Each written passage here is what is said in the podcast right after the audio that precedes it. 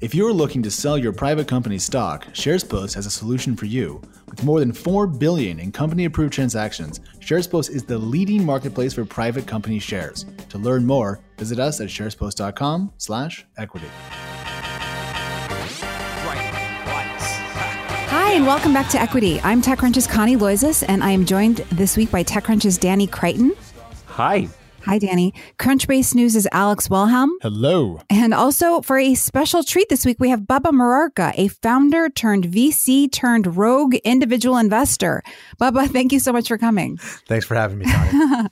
So last week, as listeners know, we talked at length about Lyft and its announcement that it had filed confidentially for an I P O. Well, it turns out that basically as soon as we put down our microphones and left the studio, news broke that Uber had filed confidentially for a an I P O last week too. So guys, what What do we think of this very fun race we have on our hands? I just can't believe they dropped so soon to one another. I mean, this implies they've been uh, planning this for months and months and months and months. You can't drop an S one overnight by accident. You have had to have done the homework, got your books in shape, had the accountants going through and yelling at you for some period of time.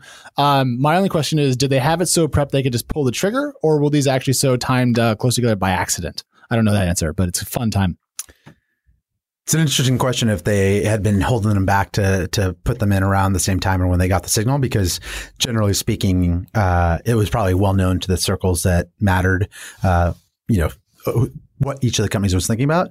I can't help but to think about how when Visa and MasterCard went public, uh, there was a bunch of jockeying back and forth between the two of them. Uh, and ultimately, I believe MasterCard went first. And I think some of the execs from Visa to this day say uh, that was a huge advantage for Visa because they got to understand MasterCard's business um, before they before they went out. What was the difference? I mean, I'm sorry. What was the time difference? Was it months? Was it weeks? I think it was uh, – I think the filings were fairly close to each other. I think MasterCard probably went out months, but I don't have the dates off the top of my head. I just uh, remember that bit of the story. But the world moved more slowly back then. I feel like months was a short period of time to have two I P Os filing. Now we're like, well, it was a whole day apart, guys. I mean, like, that's not that bad.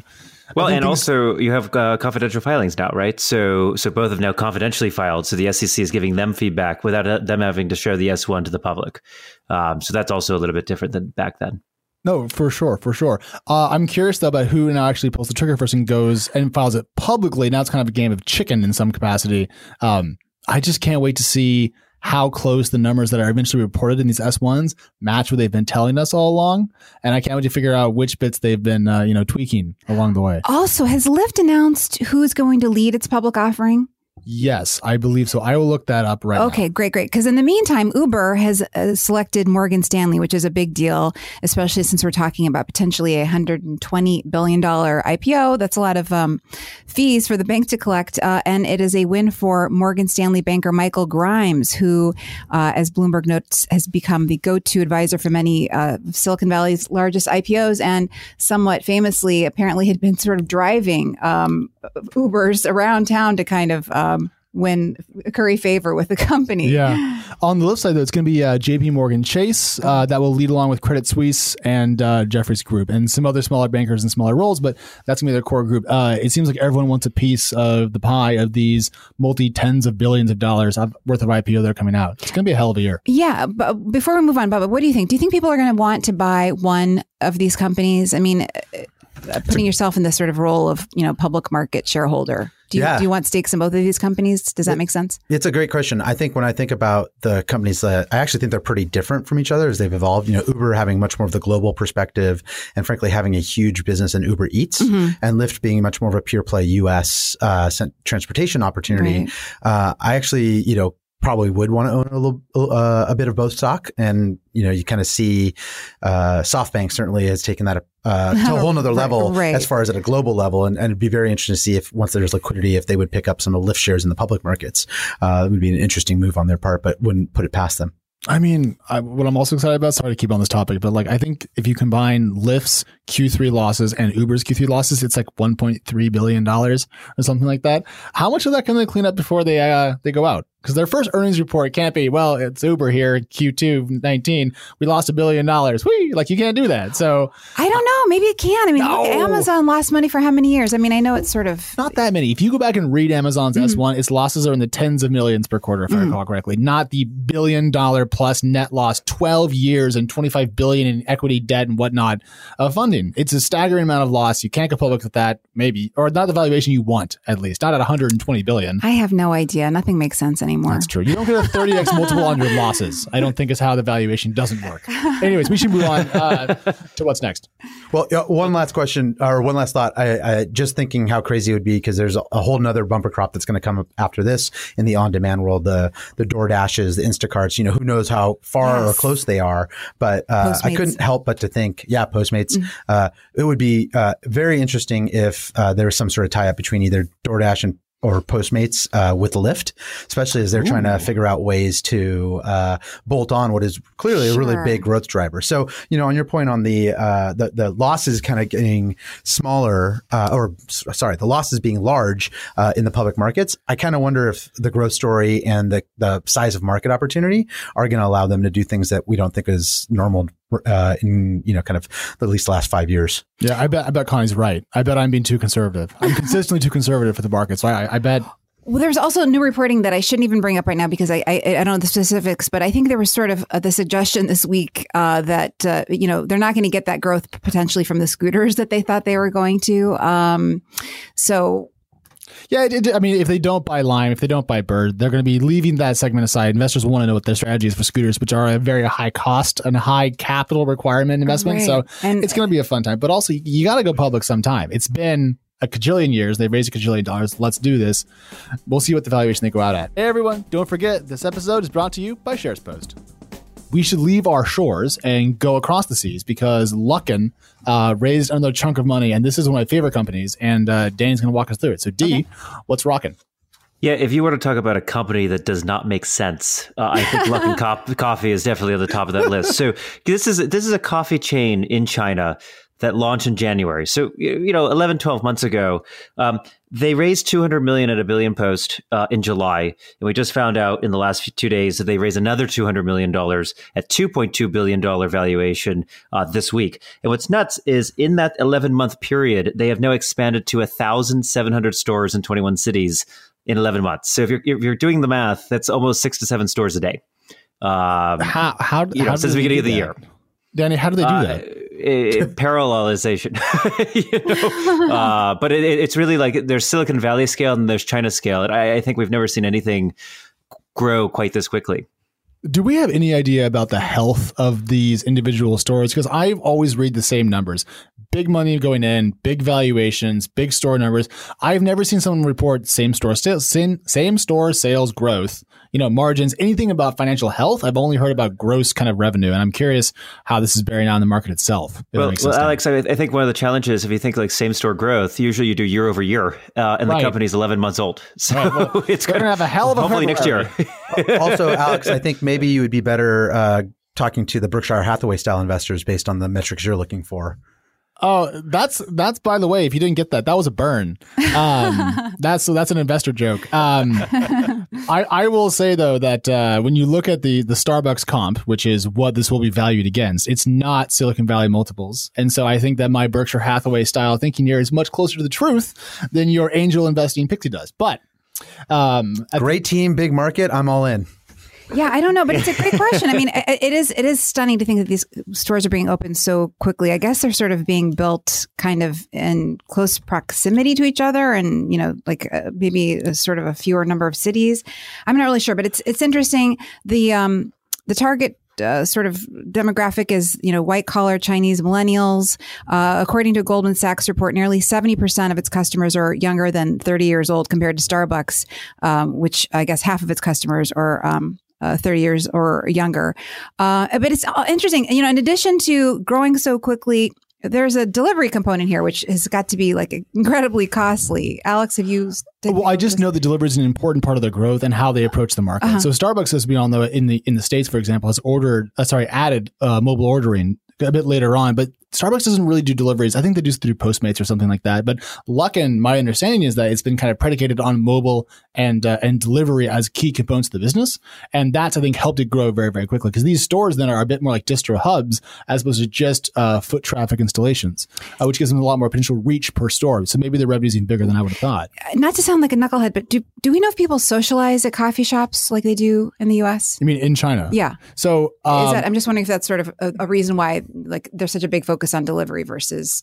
I think they do. And, and mm-hmm. even more than that, even if you think about the size of apartments in Asia, I mean, I spent two years living in South Korea, for instance, which had mm-hmm. a full coffee boom and then a bust. Um, mm-hmm. You know, tens of thousands of coffee shops were open in Seoul, Busan, and other large uh, Korean cities. Um, there, there is no infrastructure, right? Uh, offices are small, apartments. It's really hard to invite people over to an apartment that's ninety square feet. And so coffee shops really are, at least in the Korean context, and I imagine in China as well, a, a social status uh, fixture as well. Um, but, you know, but Starbucks they, is actually priced, yeah. Oh, I'm sorry, Danny, but I was going to say, but there's sort of like, it's sort of a newer phenomenon there, right? I mean, it's not that they wouldn't meet at restaurants, but coffee shops themselves are somewhat new. I mean, I know Starbucks has been there for a long time, but I'm just wondering if the coffee culture is not sort of... You know, I think it's very, uh, very new, and, and, and there was a t- there was a tea culture, right? So it, there is also this sort of complete rise of a new market uh, it, for consumers in China around coffee. Mm-hmm. Um, but you know, it, it started in the large cities, and now it's expanding, um, not just in Beijing and Shanghai. It looks like there, you know, for Luckin, it's twenty-one cities, but you know, each of these cities has millions of people as well. So, yeah. I mean, and it's interesting just to see again domestic brands in China have such a large opportunity. Sure. Um, and uh, They've always had unfair, potentially unfair uh, comp- uh, competitive dynamics. But uh, I, from my understanding of Luckin's, you know, they you can only buy via uh, an app on your phone, you know, and I think the the most aggressive place in the U S that allows that is Sweet uh, Sweetgreen's, mm-hmm. and I know it's like very controversial. Uh, and so I, I think there's probably I, I am curious about their economics, their unit economics, and how they differ, because between delivery, between only ordering in an app, between having micro stores, because I understand they also have two or three stores in like a single mall, okay. one per, per right, floor. Right, that would make sense. Um, you know, it, it seems like there's probably a pretty dramatically different business, and I, I think last I I read, I don't know how up to date this is. Starbucks is about four and a half bucks for a latte in China, and Luckin is about three and a half. Half bucks, and okay. so it's not, uh, you know, it's it's you know, call it a third, a twenty percent, twenty five percent lower uh, cost. But if they've wrung out all the costs of having people in the stores, letting people actually even hang out in the stores, mm-hmm. therefore having smaller rent, mm-hmm. it could actually be uh, a very interesting model for, as Danny was talking about, uh, much more uh, highly dense, highly populated urban centers. Yeah. Also, coffee is just fantastic. So I think everyone should have as much access to it as they possibly need. Uh, I was emailing with uh, a woman in China who's around my age about this. And she said, and this is just what she told me, so I can't, you know, back it up more than that. But among uh, younger generations, coffee is incredibly popular. So we, I think we think about tea culture and whatnot, but I think we're behind the change in culture around uh, caffeinated beverages in Asia, which is, as you said, is a China scale market. So, um, but let's scoot next to uh, Plaid, keeping the, uh, the big round focus uh, of the show today. Plaid raised uh, two hundred fifty million dollars, which was a huge amount of money, because it brought their total raised capital to three hundred nine point three million dollars, which means this round was by far the majority of what they raised today, at least according to uh, to Crunchbase. And uh, putting this in context, this uh, Kleiner uh, led round dwarfs their previous round, which was forty-four million dollars, led by uh, Goldman Sachs. That's back in June of sixteen, uh, so a little over two years ago. Did they talk about the valuation? They did. So the post money on this two hundred fifty million dollars round is two point six five billion dollars, according to various media reports that I kind of collated. Okay. But everyone seems to agree. So call it two point six, two point seven. It's a hell of a round. And after a two-year gap from their Series uh, B, this is a, a great return. It looks like for investors in those preceding rounds, because companies that raise this much at that high valuation at this amount of time, pretty bullish signals all around. Unless I'm wrong. Tell me if I'm wrong. Well, I mean, everything's a moment in time, right? Like you can remember Ship raising a huge round.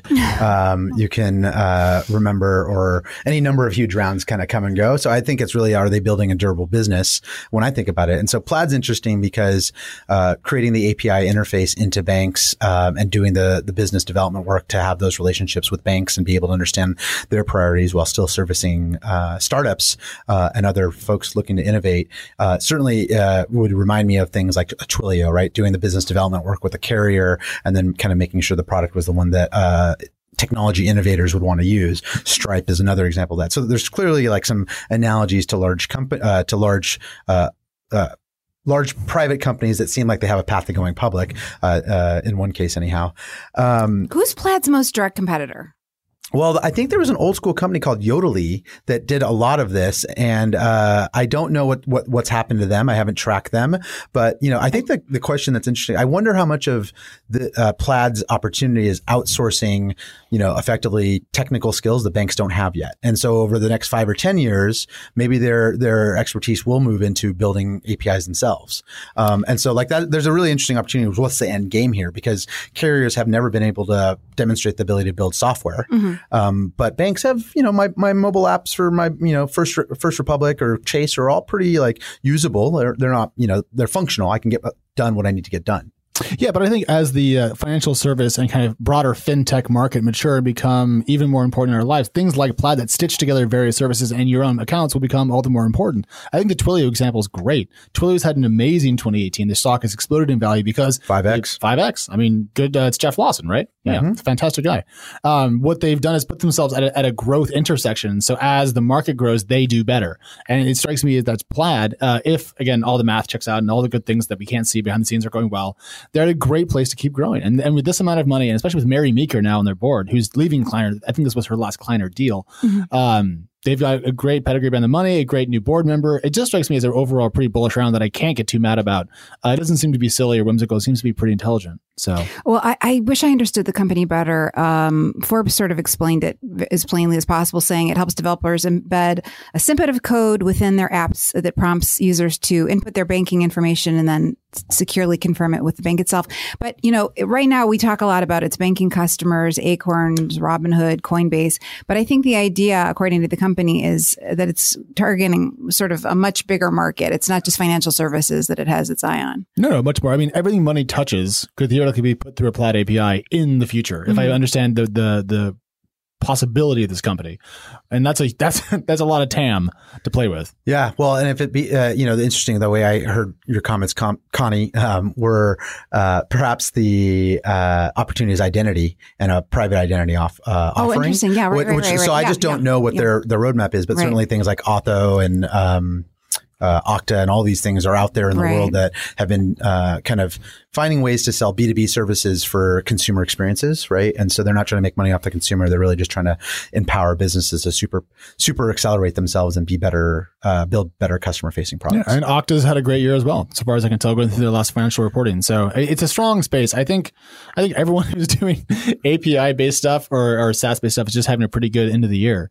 Yeah. You know, uh, just thinking about it a little harder, and sorry to dominate the mic. I, I, I don't no, know. No, it's fine. Um, That's why you're uh, here. Oh, perfect. make, make me feel comfortable. Thanks, Connie. uh, I uh, um, do think one thing I'm interested in is uh, Twilio and Stripe, uh, if we want to look at two further along uh, examples of A P I companies, both actually have uh, variable or marginal costs for every A P I call, right? So you have to pay a carrier something when you want to deliver a text message, or uh, you know, you have to pay for a phone number to be kept in the carrier's registry. So Twilio actually has cost carrying costs for every single thing it does. Okay. Similarly, Stripe, if you ever want to make a transaction across any of the rails, you have to pay and have money tied up in those rails to, to prove your uh, prove you're trustworthy. Uh, I'm not one hundred percent sure, and it's not obvious to me where Plaid would have uh, variable costs, and and uh, you know, and I wonder if that's something that uh, is is a meaningful difference in how that will play out for their future. And for people who didn't quite track that, that means they can have higher gross margins because they have a lower cost to actually run their business, and therefore they can probably be a more profitable company on a per dollar revenue basis long term. That's fascinating, and that may be why they just had a two point six five billion dollars valuation attached to them. Oh, and the the the. The other side of that coin could also be that they have harder, uh, uh, they have a bigger challenge to extract value over time because there is no marginal cost, and there is, uh, you know, kind of eventually uh, good enough solutions that uh, just undercut on price. Interesting. Well, it's going to be a lot of fun, but they now have enough money. They almost have capital as an advantage, the kind of the, the SoftBank approach, if you will. two hundred fifty million dollars is a lot of money. Well, also, you know, we, we've been talking about these deals. This week, there's just been a fire hose of these mega deals. Um, and it does feel a little bit like everybody is saving up for this, you know, nuclear winter we keep talking about. But, you know, the C E O of Plaid told Forbes essentially that's exactly what we're doing, just in case this, this, you know, things have been good for a long time. I mean, if someone's going to offer you a nine-figure check yeah. when the market's getting a little dicey and you're eleven years into a bull run, I mean, Danny, you're going to take that every single time, right? Why not put the exactly. money in the bank and run defense for your own team? Um, but well, and you're going to save the news for Christmas, right? Oh, yeah, yeah. Merry Christmas, everybody. You're not fired. We you know, it's like, if you think about it, we, we skip what, like twenty-five nine-figure rounds uh, this week?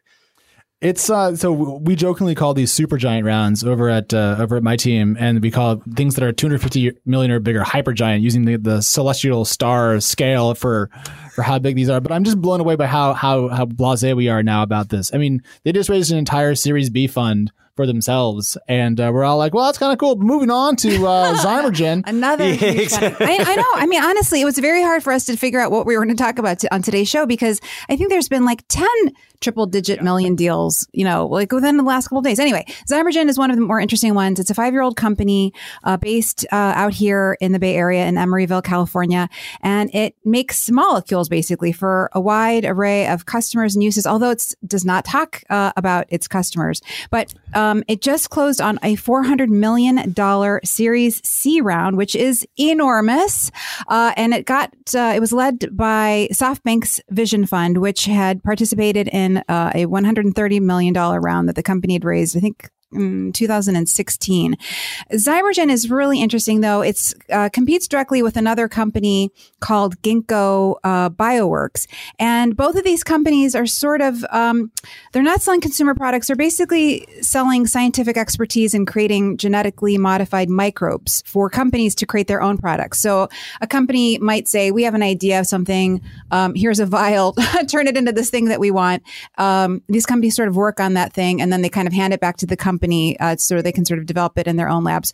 But um, I think ultimately the big idea is kind of to um, replace everything that's kind of petroleum based, which turns out to be basically everything that we can touch and feel: our clothes, our golf bags, um, you know, obviously our, our uh, fuel.